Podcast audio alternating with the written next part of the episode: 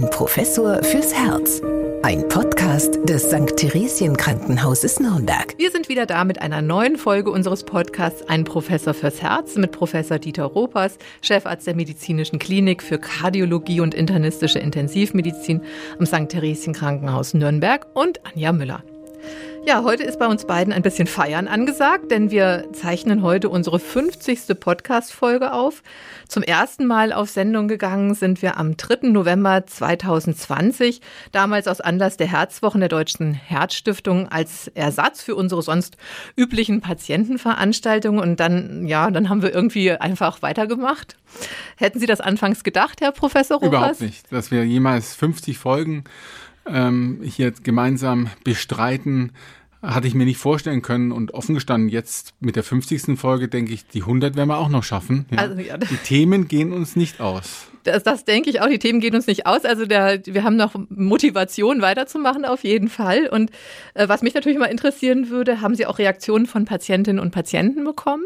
Ja, tatsächlich. Also ähm, wir haben einige Patienten, die regelmäßig unseren Podcast hören und tatsächlich den einen oder anderen, der sich auch aufgrund des Podcastes äh, dazu entschieden hat, äh, sich bei uns äh, behandeln zu lassen, das Herz untersuchen zu lassen oder auch eben ähm, andere Themen zu bewegen. Wir haben ja wirklich umfassend äh, auch äh, ja Gebiete ähm, mit in diesem Podcast behandelt, die auf den ersten Blick gar nichts mit dem Herz zu tun hatten. Und gerade das macht das so besonders. Also der Erfolg ist ja gewissermaßen Verpflichtung für uns, hier weiterzumachen und äh, ähm, ja, eben die 100, die 200, die 500 anzustreben. Ja, schauen, schauen wir mal. Also wie Sie schon gesagt haben, wir bereiten uns ja beide sehr intensiv auf die einzelnen Themen vor. Ich habe da natürlich mit großem Spaß sehr viel dazugelernt, aber wie ist das für Sie? Also konnten Sie sich innerhalb Ihres Fachbereichs der Kardiologie vielleicht an der einen oder anderen Stelle mit etwas bisher Unbekanntem überraschen? Ganz oft. Also muss man schon sagen, es ist äh, ja, die Kardiologie ist ja ein sehr eingeschränktes Fachgebiet. Es geht um das eine Organ. Heute haben wir ein zweites dazu, was äh, sehr eng mit dem Herz verbunden ist. Aber es ist eben dieses eine Organ. Und wenn wir dann über den Tellerrand hinausschauen und ähm, äh, die Fragen werden ja oft so ein bisschen vorbereitet, aber die Antworten, die bekomme ich immer nicht. Um die muss ich mich selber kümmern und da habe ich sehr, sehr viel gelernt. Ja.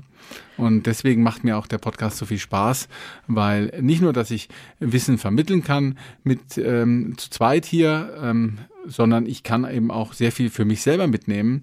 Und ähm, ich bin jedes Mal ganz überrascht, was es da alles gibt. Und ja, mein Studium liegt ja auch schon länger her, darf man nicht vergessen. Ich habe ähm, in den 80er Jahren äh, studiert äh, und 1993 mein Studium abgeschlossen und in der Zwischenzeit ist die Medizin nicht stehen geblieben und äh, ich bin wirklich überrascht, was es alles Neues gibt.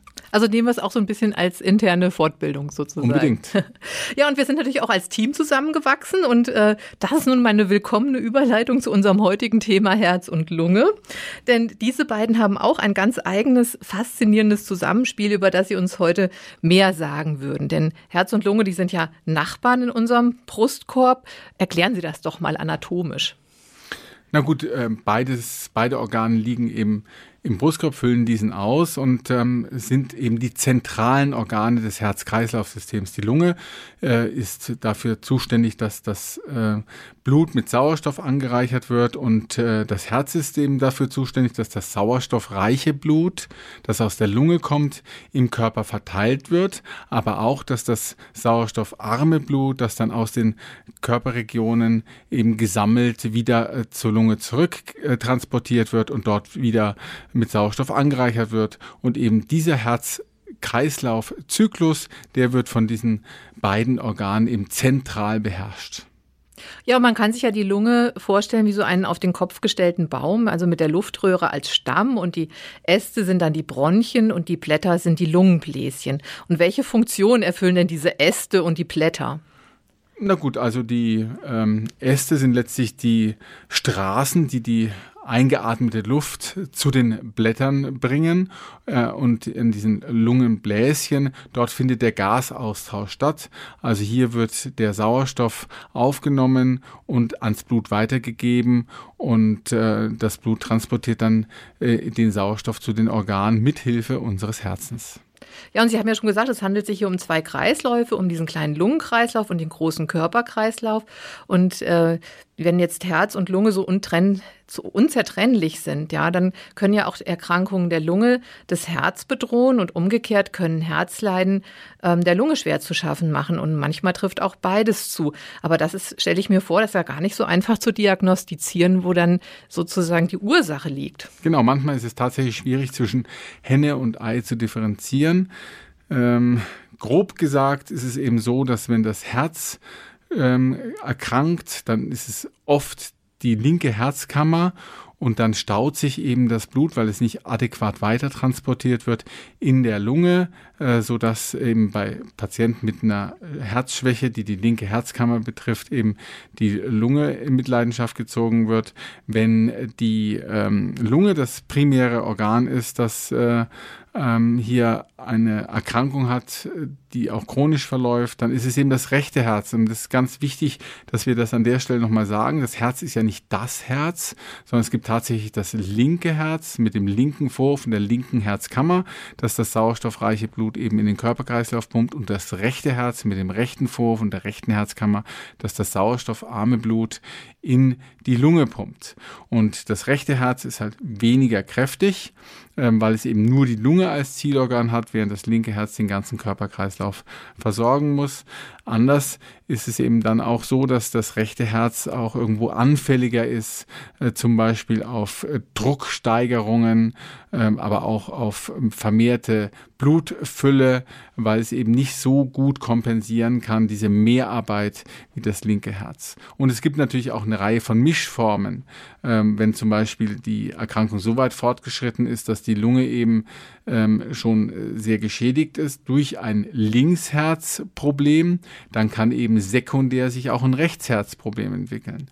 Oder aber bei angeborenen Herzfehlern, wo es zu Kurzschlussverbindungen kommt zwischen linken und rechten Herz, kann auch wenn es eine eine Herzerkrankung ist der Lungenkreislauf äh, das erste Problem machen.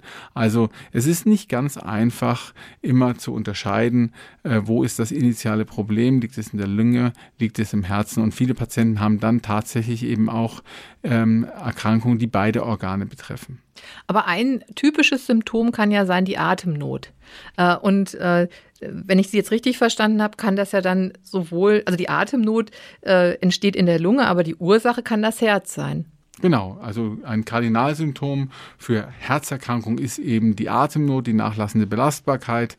Ähm, da gibt es auch eine Einteilung, äh, die äh, wir in der Kardiologie verwenden, äh, die NYHA-Klassifikation, also New York Heart Association, die haben das mal festgelegt. Und da ist es eben so, ähm, bei NYHA 1, da hat man im Prinzip auch bei stärkerer Belastung keine relevante Atemnot.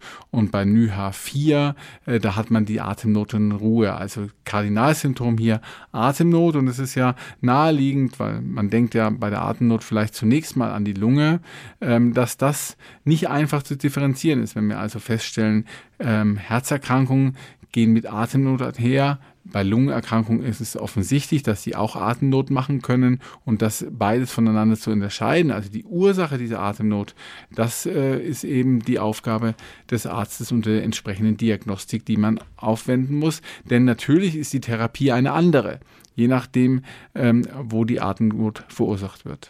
Ja, also Atemnot aus der Puste waren wir ja alle schon mal, also nach dem Treppensteigen oder nach dem Sport oder vor Aufregung. Und Sie haben jetzt diese Klassifizierung schon angesprochen, aber was wäre jetzt so ein Warnsignal? Also wenn ich jetzt zum Beispiel permanent keine Luft mehr hätte, wenn ich die Treppe hochgelaufen bin zum Beispiel, oder wann würde, wann würde es kritisch sein? Ja, kritisch, ähm, wenn es kritisch ist, ist es ja meistens schon recht spät. Also ähm, eine eine im Alltag ähm, zu bewältigende körperliche Belastung sollte eben auch ohne Atemnot bewältigt werden können, eben Treppensteigen zum Beispiel oder einen leichten äh, Berg hochgehen. Das sollte möglich sein. Es hängt natürlich auch so ein bisschen vom Alter und vom Trainingszustand ab. Wichtig ist aber eben auch der Verlauf, dass man eben sagt, äh, Mensch, äh, im, im, letzten halben Jahr ist das mit der Belastbarkeit doch deutlich ähm, runtergegangen oder äh, die, die Brücke habe ich mit dem Fahrrad jetzt ja vor ein paar Monaten noch geschafft, jetzt muss ich schon absteigen. Äh, das sind so Warnhinweise, dass es eben doch eine Atemnot ist, die man weiter abklären muss.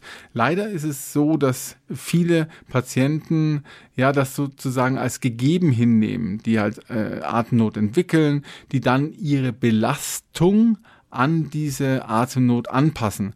Einfach ausgedrückt, die machen dann einfach weniger, akzeptieren diese eingeschränkte Belastbarkeit zum Beispiel als Alterserscheinung. Naja, ich bin jetzt schon 70, ähm, da geht's halt nicht mehr so wie mit 50 und das ist eben gefährlich. Also der Verlauf spielt schon auch eine große Rolle.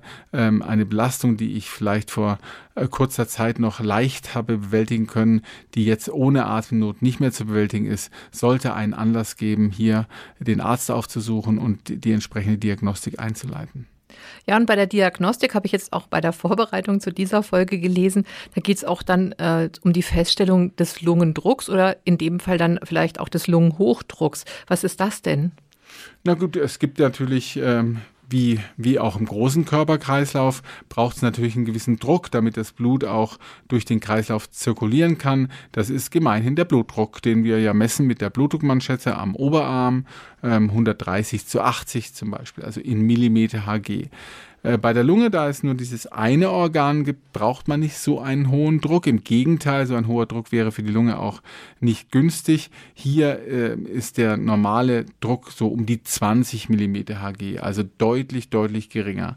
Und wenn dieser Druck ansteigt, dann kann das eben ein Zeichen für eine Lungenerkrankung sein, ähm, kann ein Zeichen für eine Lungengerüsterkrankung sein, wenn also die ähm, ja, Bronchien oder auch die äh, Bläschen betroffen sind, kann aber auch eine äh, Zeichen sein für eine ja, Verstopfung von Lungengefäßen. Dann steigt eben der Lungendruck an und äh, da hat man mit der Ultraschalldiagnostik ein sehr einfaches, aber auch zuverlässiges Verfahren, eben den Lungendruck zu bestimmen und auf die Weise eben festzustellen, ob ein Lungenhochdruck vorliegt. Also diese über den Ultraschall ermittelten Werte, die stimmen eigentlich sehr gut überein mit denen, äh, die man dann invasiv misst. Man kann natürlich auch mit einem Katheter in die Lungenstrombahn gehen und hier den Blutdruck erfassen, aber das ist eigentlich gar nicht nötig, weil eben die Ultraschalldiagnostik so zuverlässig ist. Also ich kann jetzt nicht selbst diesen Lungendruck ermitteln. Das muss dann äh, schon im Rahmen einer ärztlichen Untersuchung ja, passieren. Das geht leider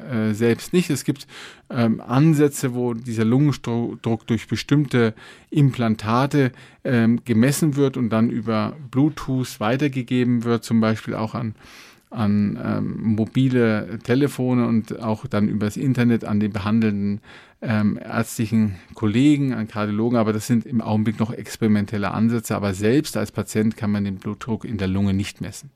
Und wenn jetzt dieser Druck in der Lunge stetig erhöht ist, was hat das dann für Konsequenzen für das Herz?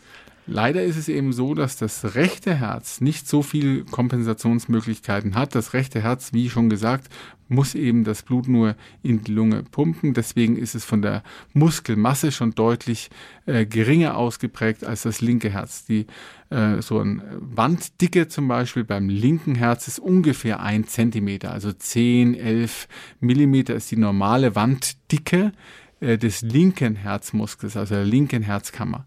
Bei der rechten Herzkammer sind es fünf bis sechs Millimeter, also deutlich weniger. Wenn jetzt der Lungendruck ansteigt, äh, dann kommt äh, das rechte Herz, die rechte Herzkammer früher oder später in ein äh, Versagen. Also dies wird dann äh, ähm, nicht mehr ausreichen, die Kontraktionskraft, diesen ähm, Lungenhochdruck zu überwinden und dann ähm, staut sich eben das Blut vor dem rechten Herzen in den Bauchraum ähm, bis in die Beine. Also das nennt man eben ein Rechtsherzversagen und das ist eben der erhöhten Druckbelastung geschuldet und das ist ganz besonders dann auch der Fall, wenn so eine Druckbelastung akut auftritt, zum Beispiel im Rahmen einer Lungenembolie, wo sich plötzlich ein äh, Lungenschlagader äh, verschließt. Das kommt zu einer akuten Druckanstieg und hier können die meisten rechten Herzen eben das nicht mehr kompensieren. Die Patienten kommen Rechtsherzversagen und schlimmstenfalls äh, versterben sie dann eben an diesen Rechtsherzversagen. Und nennt man das dann auch ein Lungenherz? Also das Lungenherz ist so definiert, dass ähm, eben diese Rechtsherzbelastung durch eine Lungenerkrankung zustande kommt, eine primäre Lungenerkrankung, äh, das Chor pulmonale. Wenn äh, die ähm, ähm, Rechtsherzbelastung durch eine zum Beispiel Herzerkrankung ausgelöst wird, zum Beispiel durch eine Linksherzschwäche, die sich fortgesetzt hat über die Lunge auch aufs rechte Herz, dann spricht man streng genommen nicht äh, von einem Chorpulmonale, von einem Lungenherz, obwohl es eigentlich von den Auswirkungen her und dem, was man in der Ultraschalldiagnostik sieht und an anderen äh, diagnostischen Verfahren eigentlich recht verwandt ist. Aber streng genommen beim Lungenherz, äh, da ist es eben die Veränderung gemeint, die durch eine Lungenerkrankung ausgelöst wird. Und eine dieser Lungenerkrankungen kann ja die sogenannte COPD sein. Was ist das denn? Na, COPD, chronisch obstruktive Lungenerkrankung, das P steht für Pulmonary, also Pulmonal Disease, ja, ist eben eine chronische Erkrankung, die durch eine anhaltende Entzündungsreaktion der ähm, ja, der Straßen, der Bronchien eben betroffen ist, die dazu führt, dass die Lunge gewissermaßen überbläht. Das heißt, die Luft, die reingeht, kann nicht ohne weiteres wieder heraus. Das heißt, es bilden sich dann auch erweiterte Lufträume in den Lungen. Es entwickelt sich ein sogenanntes Lungenemphysem und die Patienten haben eben starke Atemnot und das auch anhaltend ähm, ähm, ja zum Teil den ganzen Tag oder auch im und bedarf äh, am Ende sogar einer Sauerstoffdauertherapie. Die werden also dann auch zu Hause mit Sauerstoff versorgt. Eine sehr schwerwiegende Erkrankung, weil sie den Patienten extrem einschränkt in seinen Bewegungsspielraum. Körperliche Anstrengung ist kaum möglich in Vollbild dieser Erkrankung und ähm, damit eben für den Patienten weitreichende Konsequenzen hat. Patienten sind nicht mehr arbeitsfähig, wie gesagt, sie können keinen Sport mehr treiben. Und ähm, das ist ein, ein, großes Problem, zumal das eben leider eine dieser Erkrankungen ist, über die wir im Podcast ja schon oft gesprochen haben, die eigentlich vermeidbar ist. Denn neun von zehn COPD-Patienten haben zumindest in der Vorgeschichte das Rauchen ähm, mit an Bord oder sind noch aktive Raucher. Ähm, und das Rauchen ist gerade bei der COPD eben die Hauptursache für diese chronische Erkrankung der Bronchien ähm, die eben dann dazu führt, dass sich die Bronchien verengen und die Luft nicht mehr aus den Lungen entweichen kann und ähm, den Gasaustausch nachhaltig stören. Und die Behandlungsmöglichkeiten sind, wenn ich Sie jetzt richtig verstanden habe, relativ begrenzt. Na gut, ein, ähm, da gab es natürlich und gibt es auch eine ganze Menge Entwicklungen äh, auf dem Gebiet. Es ist halt so, dass sie äh, in, hier insbesondere mit ähm, ja, inhalativen Medikamenten arbeiten. Also das sind Medikamente, die man als Spray auf sich nimmt. Das sind Medikamente, die halt äh, versuchen, diese Verkrampfung der Bronchien zu lösen. Es sind Medikamente, die die Entzündungsreaktion versuchen zu hemmen in den Bronchien. Oder es sind eben ähm, ähm Cortisonpräparate, die eben die Entzündung ähm, radikal herunterfahren sollen. Ähm, das kann man eben in unterschiedlichen Kombinationen ein, zwei oder dreimal am Tag applizieren und damit äh, kommen viele Patienten schon einigermaßen über die Runden. In ganz besonders schweren Fällen allerdings muss man zum Beispiel Cortison dann auch äh, systemisch nehmen, also entweder als Tablette oder sogar als Infusion. Und dann gibt's noch äh, tatsächlich operative Möglichkeiten, wo man eben versucht, ähm, Ventile zu schaffen, damit diese Luft ähm, entweichen kann, die sonst ohne diese Ventil nicht äh, aus den Lungen herauskommt. Also es mag äh, jetzt äh, auch nicht verständlich sein auf den ersten Blick, warum zu viel Luft in den Lungen ähm, Atemnot macht und äh, eben schlecht ist, aber das ist natürlich schon so, dass wenn die Luft in den Lungen bleibt, dann stehen diese Lungenabschnitte eben nicht mehr für den Gasaustausch zur Verfügung, denn der Sauerstoff in dieser Luft ist ja entnommen äh, durch die Lungen und neue Luft, die hinein müsste, kommt eben auch nicht hinein in diese überblähten Lungenabschnitte und deswegen ist ganz klar ähm, eine Luftnot die Folge für die Patienten.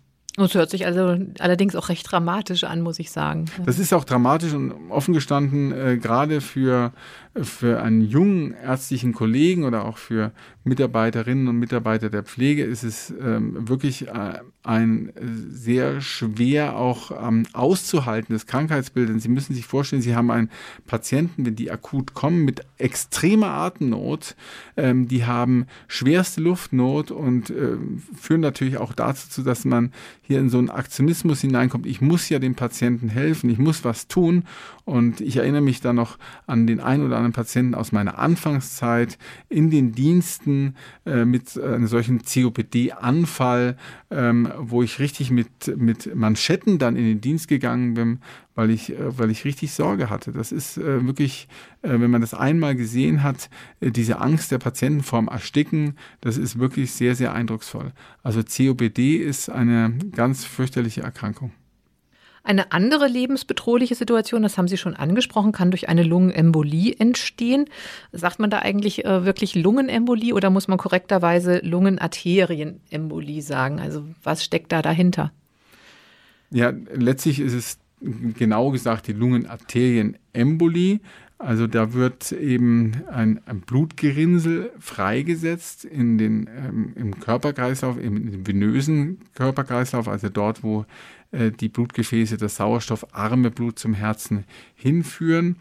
Und äh, wenn eine solche, ähm, solche Gefäßverstopfung in der Lungenstrombahn passiert, dann kommt es eben einmal zu einer plötzlichen Druckerhöhung, Widerstandserhöhung. Das rechte Herz muss gegen diesen plötzlich erhöhten Druck anarbeiten, was es eben nur im begrenzten Umfang kann. Auf der anderen Seite ähm, sind die danach geschalteten Lungenabschnitte die werden ja auch nicht mehr richtig durchblutet. Das heißt, die stehen auch nicht mehr für den Gasaustausch zur Verfügung. Äh, das heißt, wir haben auf der einen Seite die ähm, Beeinträchtigung der, des Kreislaufes, es kommt zum Blutdruckabfall und zur Herzfrequenzsteigerung. Und auf der anderen Seite aber den fehlenden Gasaustausch ähm, und damit eben zu einer ausgeprägten Luftnot. Das sind so die Kardinalsymptome einer solchen Lungenembolie, also Blutdruckabfall, schneller Puls, äh, niedrige Sauerstoffsättigung bis hin zum Schock. Und da muss man leider sagen, auch die Lungenarterienembolie ist wie der Schlaganfall und der Herzinfarkt eine potenziell tödliche Erkrankung. Und wenn man jetzt sich ansieht, äh, Todesfälle im Krankenhaus, in der stationären Behandlung ist die Lungenarterienembolie immer noch eine der häufigsten Ursachen, die wir in Deutschland haben. Also das Versterben von Patienten im Krankenhaus, das meist unerwartet ist. Deswegen sind, werden ja bei fast allen bettlägigen Patienten als Prophylaxe vor einer solchen Lungenembolie ähm, Heparinpräparate zum Beispiel am Abend gespritzt, eben um zu verhindern, dass sich solche Blutgrinsel in den Venen bilden. An welchen Symptomen würde man äh, denn diese Lungenarterienembolie äh, erkennen? Oder ist es auch manchmal so, dass man gar nichts davon merkt? Das hängt halt immer sehr davon ab, wo dieser Thrombus, wo dieses Blutgerinnsel steckt. Wenn das in einer sehr großen Lungenschlagader steckt, dann merkt man das auf jeden Fall. Dann kommt es eben zu dieser Entwicklung eines Schocks mit niedrigem Blutdruck, mit äh, hoher Herzfrequenz und eben ein, äh, äh, deutlich belasteter Atmung. Ähm, ist es nur ein kleiner Endast, dann können diese Lungenembolien tatsächlich auch äh, asymptomatisch verlaufen. Gibt es im Laufe der Zeit allerdings viele, auch kleinere Lungenembolien, dann kann sich wieder ein solches Chorpulmonale entwickeln oder wenn das tatsächlich klar auf die Lungenembolien zurückgeführt werden kann, dann ist es der sogenannte Morbus embolicus. Also durch verschiedene ähm, Embolien im Laufe der Jahre kann es den langsam zu einer äh, Drucksteigerung kommen und letztlich zu einem Rechtsherzversagen. Eine ganz, ganz schwierige Situation, denn die kann man nicht gut behandeln, das muss man leider sagen. Und Sie haben ja auch schon äh, einige Situationen jetzt genannt, wo man diese Lungenarterienembolie mitdenken muss, auch als Folge beispielsweise eine lange Bettlägerigkeit oder nach äh, jetzt nach einer Operation oder nach einem Unfall. Aber natürlich eben auch, wenn man lange vielleicht auch still sitzt, jetzt so ein Langstreckenflug, äh, wenn sich da, dass sich da vielleicht möglicherweise auch Blutgerinnsel in den Beinen bilden, wenn es, wenn der Blutfluss irgendwie so unterbrochen ist, enge Bekleidung, enge äh, Strümpfe oder sonst irgendwas. Also ähm, ist das eine reale Gefahr, die man doch durchaus mal im Auge haben muss? Absolut. Das ist, gehört auch immer dazu, wenn ein Patient mit Verdacht auf Lungenembolie ins Krankenhaus kommt, dann fragen wir immer, Gibt es eine lange Autofahrt, äh, die der Patient der sich hat? Ähm, Gibt es einen Lang Langstreckenflug in der, in der ähm, ja, Economy Class? Ja, ähm, das ist auch ein, eine häufige Ursache für ähm, Lungenarterienembolie. Deswegen empfiehlt man ja auf diesen Langstreckenflügen eben auch, dass man regelmäßig aufsteht und sich ein bisschen die Beine vertritt, damit eben nicht diese dieser ähm, Blutstrom in seinem Fluss behindert wird. Denn ähm, die, der behinderte Blutfluss, der verlangsamte Blutfluss ist eines der Mechanismen, die eben zur Bildung von Blutgerinnseln führt. Und wenn zum Beispiel eine Vene abgedrückt wird äh, über längere Zeit, dann kann es eben sein, dass sich an dieser Stelle ähm, ein Blutgerinnsel bildet, das dann eben mit dem Blutstrom ähm, letztlich in den Brustkorb und damit in die Lunge äh, transportiert wird. Die Lunge funktioniert dann irgendwie wie so ein großer Filter.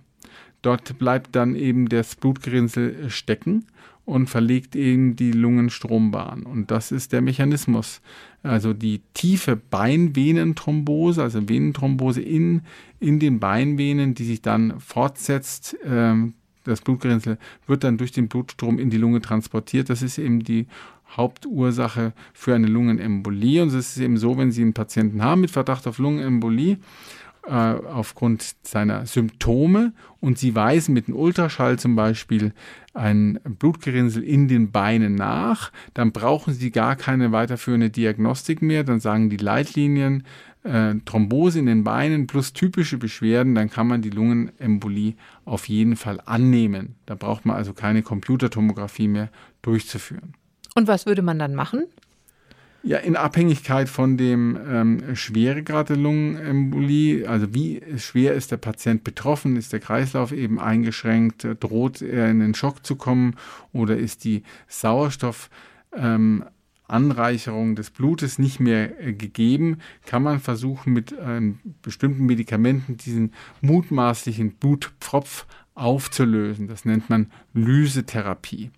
Also das wird dann appliziert, zum Beispiel über 90 Minuten läuft das dann kontinuierlich in die Vene und man hofft eben damit, dass ein solcher äh, Blutgerinnsel sich dann auflöst. Ganz unproblematisch ist die Therapie nicht, denn mit dieser Therapie wird die Gerinnung völlig ausgeschaltet, die normale Blutgerinnung. Und wenn jetzt zum Beispiel jemand irgendwo eine Blutungssituation hat im Magen, Darm, auch wenn er es nicht wusste, da kann das natürlich dann zu einer ganz relevanten Blutung führen. Und besonders gefürchtet in dem Zusammenhang sind eben Hirnblutungen, ähm, die dann eben gerade unter so einer Lysetherapie oft äh, fatale Folgen haben. Dann hat man zwar die Lungenembolie behandelt, hat aber dafür die Hirnblutung. Also eine schwierige Situation. Deswegen muss man eben individuell immer entscheiden, wie ist das Risiko des Patienten und der Benefit. Also ein sehr alter Patient, der vielleicht noch leidlich stabil ist, da ist man dann eher zurückhaltend mit einer Lysetherapie.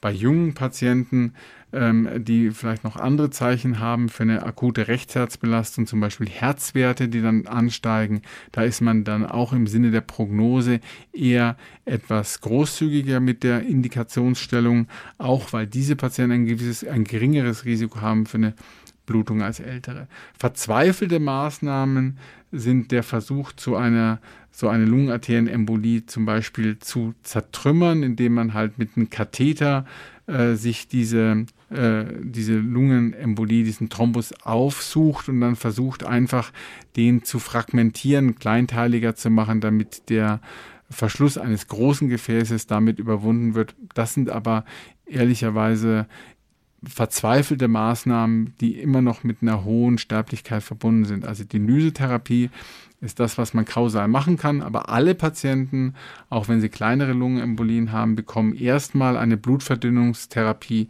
empfohlen. Das ist erstmal etwas, was man als Spritze gibt, aber heute gibt es eben auch Tabletten, die man dann über einen bestimmten Zeitraum, das sind eben mindestens drei Monate, einnehmen sollte, ähm, damit diese Lungenarterienembolie heilen kann. Also man muss die Medikamente dann nicht noch ein Leben lang nehmen, sondern, wie Sie sagen, nur für einen gewissen Zeitraum und dann vielleicht nochmal kontrollieren lassen oder vielleicht auch je nachdem, wie die Veranlagung wahrscheinlich auch Bei einer ist. nachvollziehbaren Ursache sind es dann drei Monate. Nehmen wir jetzt wieder den Langstreckenflug. Wenn man nicht sicher ist, auch länger. Moderne Medikamente, die wir heute haben, sind eben sicher als früher als es das Markomar gab. Das war etwas schwieriger zu managen. Jetzt ist man etwas liberaler geworden. Äh, ganz wichtig ist, wenn es eine zweite äh, Lungenembolie oder ein, sagen wir mal, zweites trombembolisches Ereignis gibt, dann ist die Therapie tatsächlich lebenslang.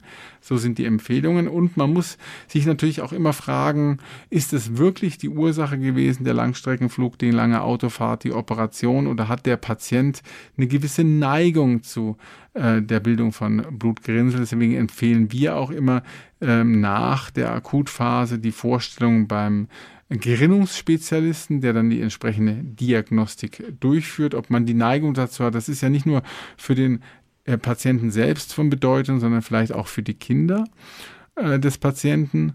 Und dann ganz, ganz, ganz wichtig, und das ist ein, äh, äh, glaube ich, ein Punkt, der, der nicht vergessen werden darf. Manchmal sind ähm, solche Trombembolien Ausdruck einer anderen schwerwiegenden Erkrankung. Äh, und damit meine ich vor allen Dingen Tumorerkrankungen. Es gibt also Tumorerkrankungen, die führen dazu, dass man leichter Thrombosen im Körper entwickeln kann. Und dazu gehört zum Beispiel der Prostatakrebs oder der Bauchspeicheldrüsenkrebs und auch bestimmte Lungenkrebsarten können zu Thrombosen führen. Und da ist es eben fast schon fahrlässig, wenn man diese Dinge nach einer insbesondere unerklärten äh, Lungenembolie nicht abklärt. Das ist schon fast dann eine Art Kunstfehler, weil ähm, dieser Zusammenhang muss aufgelöst werden, gerade wenn es eben keine offensichtliche Ursache gibt, keine Immobilität, keine Bettlägerigkeit, keine Operation, keine lange Reise. Da muss man besonders nachgucken, ob nicht noch eine andere Erkrankung äh, vorliegt. Man spricht dann eben auch von einer Paraneoplasie, also Neoplasie wäre dann das Krebs, die Krebserkrankung und Para daneben, also eine Erkrankung, die neben der Tumorerkrankung damit einhergeht. Ganz, ganz wichtiger Aspekt. Ja, jetzt äh, möchte ich zum Schluss noch so ein paar Stichworte aufgreifen, die mir äh, in der Vorbereitung zu diesem Thema Herz und Lunge begegnet sind. Also äh, Stichwort Asthma. Äh, wie sieht es mit dem Asthma aus? Ist da auch das Herz betroffen? Oder kann das Herz von Asthma betroffen sein, von den Folgeerscheinungen, die damit einhergehen? Wie bei der COPD auch, ähm, die ja über die Zeit zu einer vermehrten Rechtsherzbelastung führt, kann auch das Asthma eben äh, gerade das rechte Herz ähm, auf Dauer schädigen, wenn das Asthma-Leiden nicht gut eingestellt ist. Es kann sogar so weit sein, dass ein akuter, schwerer Asthmaanfall, der äh, therapeutisch nicht überwunden werden kann, ähm, zu einer akuten Rechtsherzschwäche führt. Also auch hier haben wir das äh, äh, Problem des sehr engen Zusammenseins zwischen Herz und Lunge. Äh, beim Asthma im Gegensatz zu COPD ist ja eine Erkrankung, die häufig ähm, eben ähm, schubweise verläuft, nicht dauerhaft, ähm, aber auch eine Überempfindlichkeit der Bronchien. Die sind dann zwar nicht chronisch entzündet, aber eben reagieren auf, auf bestimmte Stoffe, die ähm, kalte Luft, zum Beispiel Nebel oder auch Staub und solche Dinge, aber auch Allergene wie Pollen und dann eben ganz akut zu so einer ähm, Lungen, ähm, also äh, Atemnotsymptomatik führen, weil eben auch hier ähm, die Luft nicht mehr adäquat aus den Lungen herausgebracht werden kann und durch diese akute Situation kann das rechte Herz in Mitleidenschaft gezogen werden. Ähm, ist auch ein, ein schwieriges Problem. Und was ist eine Lungenfibrose? Das habe ich auch gelesen. Lungenfibrose, da ist, kommt es eben zu einer übersteigerten Bildung von Bindegewebe ähm, in der Lunge. Das heißt, dieses Bindegewebe ersetzt letztlich das normale Lungengewebe. Die Lunge wird dichter und dort, wo sich das Bindegewebe bildet, findet kein Gasaustausch mehr statt. Und Lungenfibrose ist wirklich auch eine dieser Erkrankungen, die man, die man nicht haben möchte, denn sie lässt sich nur sehr, sehr schwer behandeln und führt zu einer erheblichen Einschränkung der Patienten in ihrer Belastbarkeit, in ihrer Lebensqualität und äh, ist, ist eben mit der Konsequenz verbunden, dass die Patienten früher oder später aus ihren vier Wänden nicht herauskommen. Und nochmal die Behandlung einer Lungenfibrose, wenn sie sich erstmal entwickelt hat, ist ganz, ganz schwierig und auch die Prophylaxe ist, ist schwierig. Es gibt multiple Ursachen dafür.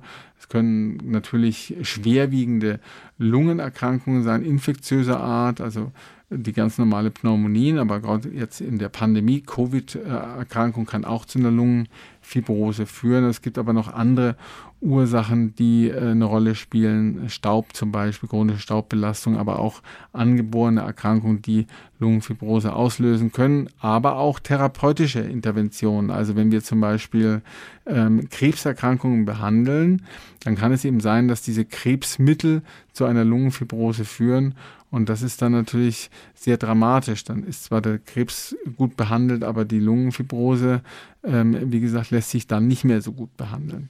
Ganz schwierige Situation.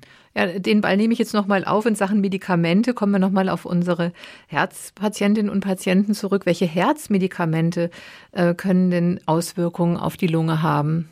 Gut, es gibt äh, gerade Antiarrhythmika, also rhythmusstabilisierende Medikamente, äh, die äh, die Lunge nachhaltig beeinflussen können und zum Beispiel äh, zu einer Lungenfibrose führen, die dann auch nicht reversibel ist. Also ähm, das ist ähm, eines der wichtigsten Aspekte, dass man zum Beispiel bei einem Medikament, das heißt Amiodaron, äh, empfiehlt man deswegen auch jährliche Besuche beim Lungenfacharzt unter der Therapie, um frühzeitig eine Ausbildung einer solchen Lungenfibrose zu erkennen da, und dann eben konsequenterweise die Therapie auch abzusetzen. Also das wäre zum Beispiel ein Klassiker für eine Lungenfibrose. Früher gab es auch ähm, Appetitzügler zum Beispiel, die diese Lungenfibrosen ausgelöst haben, mit katastrophalen Folgen für die Patienten. Also es gibt eben doch das ein oder andere Präparat, was unter Umständen zwar sehr, sehr selten, aber immerhin äh, zu Lungenfibrosen führen kann. Und äh, wie sieht es aus jetzt zum Beispiel mit Beta-Blockern oder ACE-Hämmern, was ja oft eingesetzt wird? Die führen nicht unbedingt zu äh, solchen Bindegewebsumbauten der Lunge, aber die reizen die Lunge. Und zwar bei den Beta-Blockern ist es eben so, das ist ein, ein Medikament, die ähm, in den Stresshaushalt des Herzens eingreifen, also ähm, Beta-Rezeptorenblocker führen eben dazu, dass äh, das Herz äh, etwas resistenter wird auf äh, Stresshormone, weil sie eben diese entsprechenden Rezeptoren am Herzen blockieren und damit das Herz nicht mehr so empfänglich machen für, für Stresshormone. Das bedeutet, Rhythmusstörungen treten weniger häufig auf, aber auch der Blutdruck kann damit äh, beeinflusst werden. Leider ist es so, dass äh, diese Rezeptoren am der Lunge wiederum dazu führen, dass sich die Lungengefäße und auch die Bronchien verengen. Und damit kann es sein, dass der ein oder andere Patient unter dem Beta-Blocker Luftnot entwickelt. Deswegen hat man in den letzten Jahren versucht, Beta-Blocker zu entwickeln, die eben nur die Rezeptoren selektiv am Herzen beeinflussen, sogenannte kardioselektive Beta-Blocker. Also das ist beim Beta-Blocker eine Problematik, die allerdings aus meiner Sicht ähm, überschätzt wird. Also ich hätte jetzt keine Bedenken, Patienten mit einer COPD insbesondere ähm, eine ähm, solche Beta-Blocker Therapie zukommen zu lassen, wenn sie geboten ist, also zum Beispiel um den Herzrhythmus zu stabilisieren. Bei den ACE-Hämmern ist es eben so, äh, dass hier ein bestimmter Abbauweg eines Enzyms durch den ACE-Hämmer gehemmt wird und dieses Enzym, wenn dann verstärkt freigesetzt, in der Dosis ansteigt, führt dann eben auch zu Hustenreiz. Das nennt man das Bradykinin, äh, wenn das dann eben nicht abgebaut wird, sondern über den ACE-Hämmer gesteigert wird, führt eben dann zu diesem typischen Reizhusten, der auch für die Patienten sehr belastet ist. Deswegen, die merken das Patienten merken das, dass äh, das mit dem Medikamenteneinnahme irgendwo im Anschluss auftritt und nehmen dann das Präparat nicht mehr ein. Dafür hat man aber ein, ähm, ja, hat man eine Medikamentengruppe entwickelt, die sogenannten Sartane, ähm, die diese diesen Enzymschritt eben nicht hemmen und dann diesen ACE-Hämmerhusten nicht auslösen. Also wenn Patienten unter diesen typischen Präparaten, die alle mit Pril enden, also Ramipril, Enalapril zum Beispiel, ähm, wenn die dann diesen Husten entwickeln, da fragen wir auch gezielt danach, ähm, dann äh, kann man sie auf Satane einstellen, weil sie darunter in der Regel den Husten nicht haben. Und äh, viele Menschen nehmen ja auch Cholesterinsenker. Gibt es da auch Einflüsse? Es gibt wohl ähm, ähm, Hinweise, dass äh, äh, verschiedene Cholesterinsenker ähm, Lunge beeinflussen können, ähm, wobei ich da persönlich äh, nicht so viel ähm, gesehen habe. Die meisten Cholesterinsenker sind ja verbunden mit äh, Muskelschmerzen äh, der großen ähm, ja, stammnahen Muskelgruppen, also Oberarme, Oberschenkel, ähm, und dass jemand jetzt über Lunge-Symptomatik ähm, klagt unter der Einnahme von äh, Statin, ist eher selten, muss man sagen. Ja. Aber was mir doch wichtig erscheint, dass man äh, jetzt äh, so zusammenarbeitet, also der Kardiologe und der Lungenfacharzt. Also äh, gibt es da bei Ihnen auch enge Verbindungen zwischen diesen zwei Disziplinen? Also die Erkrankungen sind ja häufig, betreffen ja auch häufig beide Organe. Wenn Sie eine Lungenerkrankung haben, wir haben es ja jetzt ausführlich besprochen, dann ist eine Herzerkrankung sehr wahrscheinlich und umgekehrt. Also hier ist eine enge Verzahnung zwischen äh, Pulmonologen und Kardiologen ideal. Wir haben natürlich auch Kooperationspartner äh, in der Niederlassung, äh, zu, mit dem wir uns austauschen, wo wir versuchen, die Patienten eben auch anzubinden. Ähm, und es gibt natürlich auch Kliniken, äh, die pulmonologische und kardiologische Abteilungen ähm, ähm, ja, vereinen. Es ist so, es gibt schon Erkrankungen, die brauchen auch eine gewisse Expertise, weil die therapeutischen Interventionen eben nicht für jeden offensichtlich sind. Da gibt es eben sehr seltene Erkrankungen, da muss man sich gut auskennen. Deswegen gibt es eben Fachkliniken für Lungenerkrankungen und eben auch Fachärzte für Lungenerkrankungen. Ich halte es für extrem wichtig, äh, dass ähm, Patienten, die eben herzkrank sind, auch mal beim Lungenarzt sind und umgekehrt und gegebenenfalls auch chronisch von beiden Fachdisziplinen betreut werden. Und äh, man überweist dann auch Patienten dann äh, jeweils in die andere Fachdisziplin. Genau. Genau. Mhm. Und mit einer, mit einer dezidierten Fragestellung. Also ich ähm, hänge mich da auch selbst ans Telefon, um genau zu erklären, wo ich das Problem sehe. Wir machen ja auch bei uns im St. Theresen Krankenhaus eine Lungenfunktionsdiagnostik. Wir bestimmen die entsprechenden äh, Blutwerte. Natürlich ist es auch die bildgebende Diagnostik, die wir durchführen und die stellen wir dann auch dem Pulmologen zur Verfügung. Das heißt, äh, die Patienten bekommen ihre Bilder auf CD mit und wir fordern die dann auf, mit diesen Bildern sich beim Lungenfacharzt vorzustellen, damit auch der nochmal gucken kann, was man an der Therapie optimieren kann. Ja, vielen Dank, Herr Professor Rupers. Ich glaube, das war ein, wirklich ein sehr umfassender Blick auf dieses Zusammenspiel zwischen Herz und Lunge. Und ich weiß jetzt nicht, wie oft wir jetzt während unseres Gesprächs ein- und ausgeatmet haben, aber man sollte sich vielleicht ab und zu mal bewusst machen, was es doch für ein großes Glück ist, äh, beschwerdefrei Luft holen zu können. Ähm, so scheint es mir jetzt zumindest nach diesen äh, ganzen Einblicken in die verschiedensten äh, Lungen- und Herzerkrankungen. Ja, also äh, wir haben, wie gesagt, heute unsere Jubiläumsfolge, die 50. Folge. Und wir haben ja vorhin auch schon gesagt, bei uns ist auch noch Luft nach oben. Wenn Sie also auch ein Thema rund ums Herz interessiert oder Sie eine Frage an uns haben, dann schreiben Sie uns doch an herzzentrum.theresien-krankenhaus.de. Ja, dann hoffen wir, dass wir uns das nächste Mal wiederhören. Bis dahin von uns, für Sie von Herzen alles Gute. Ich freue mich schon auf die 51. Folge. Ein Professor fürs Herz. Ein Podcast des St. Theresien Krankenhauses Nürnberg.